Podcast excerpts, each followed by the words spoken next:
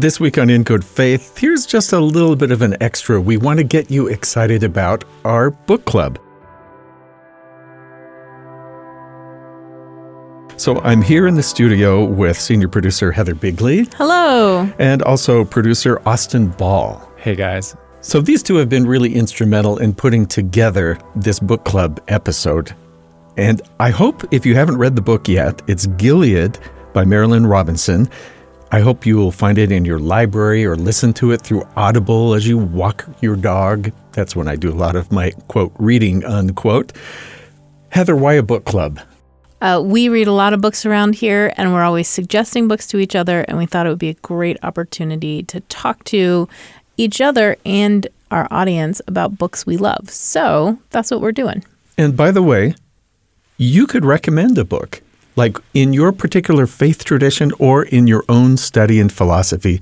Have you found a book that you might consider inspirational or instructional in faith? We'd love you to suggest that to us for a future reading. You can send that to ingoodfaith at byu.edu.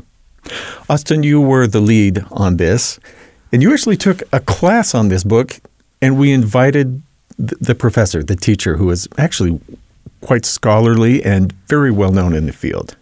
I was introduced to this book via Terryl Givens' class called Faith and Doubt in Literature. It was really powerful for me to read um, the perspective of Marilynne Robinson as she presents uh, a holy life through the protagonist and narrator of the book, John Ames. It helped me to see the potential effects and power of faith in a normal life. Mm. And that was really inspiring to me as I've come to accept that my life is pretty normal. I was going to ask how you define that. Yeah. How do you define your normal life? Um, filled with quotidian and repetitive things Mm. that aren't super exciting, but can be made holy by uh, the perspective that's that's possibly gained through devotion to God. Right. The banal and mundane don't have to remain banal and mundane. Right. Right. And I really loved that you just called it a meditation because this is there are no car chases as far as I can recall. But I think there's a debate here, Steve, because there? I feel like there's a good plot. There's a Oh, really good plot there to there this. is, there is, but it doesn't start off with, you know, Jason Bourne awakes on the beach, doesn't know who he is, but he speaks French. How does he know this? It's not that kind of a book. No, it's Different not kind at of all. mystery. Yeah, yeah. Yeah. That's a good point. There is a mystery in this, aside even from the mystery of God that gets addressed as well. Yeah. Right. What did you think, Heather, when you launched into this? It's written from an interesting viewpoint. you know, Marilynne Robinson herself is a Calvinist, and then John Ames, the narrator, is an old man in his 70s, and he is dying, but he's so grateful for the life he has left. And that to me was incredibly poignant. And he's in the business right now because he's dying of remembering these moments in his life and rethinking them and bringing them back uh, like treasures that he's sort of turning over in his hands. And that to me was, again, it was really moving for me. And it's not just, I remember when.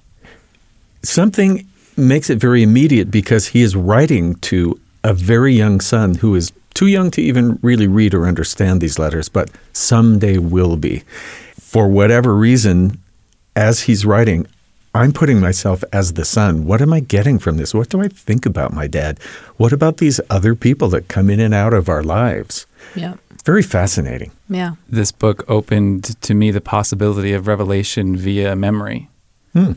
I've always thought that it's kind of a present or direct communication um, from a divine source, but the divine source for him is often the things that have happened in his life that he's looking at in hindsight and seeing just this renewed significance. And things he thought he was right about. Sometimes he was. And then there's surprising things that he realizes maybe he wasn't right about. Precisely, yeah. Yeah. But we can't give that away. no, you have to listen to the episode and read the book. It'll be more fun if you read the book. So, our In Good Faith book club dealing with and talking about Gilead by Marilynne Robinson will air on February 12th, so you still have time to listen to this. And when you listen to the February 12th episode, at the end of that, we'll also announce the book for the next quarter, which we're also very excited about. Thanks so much, Steve. Thank you.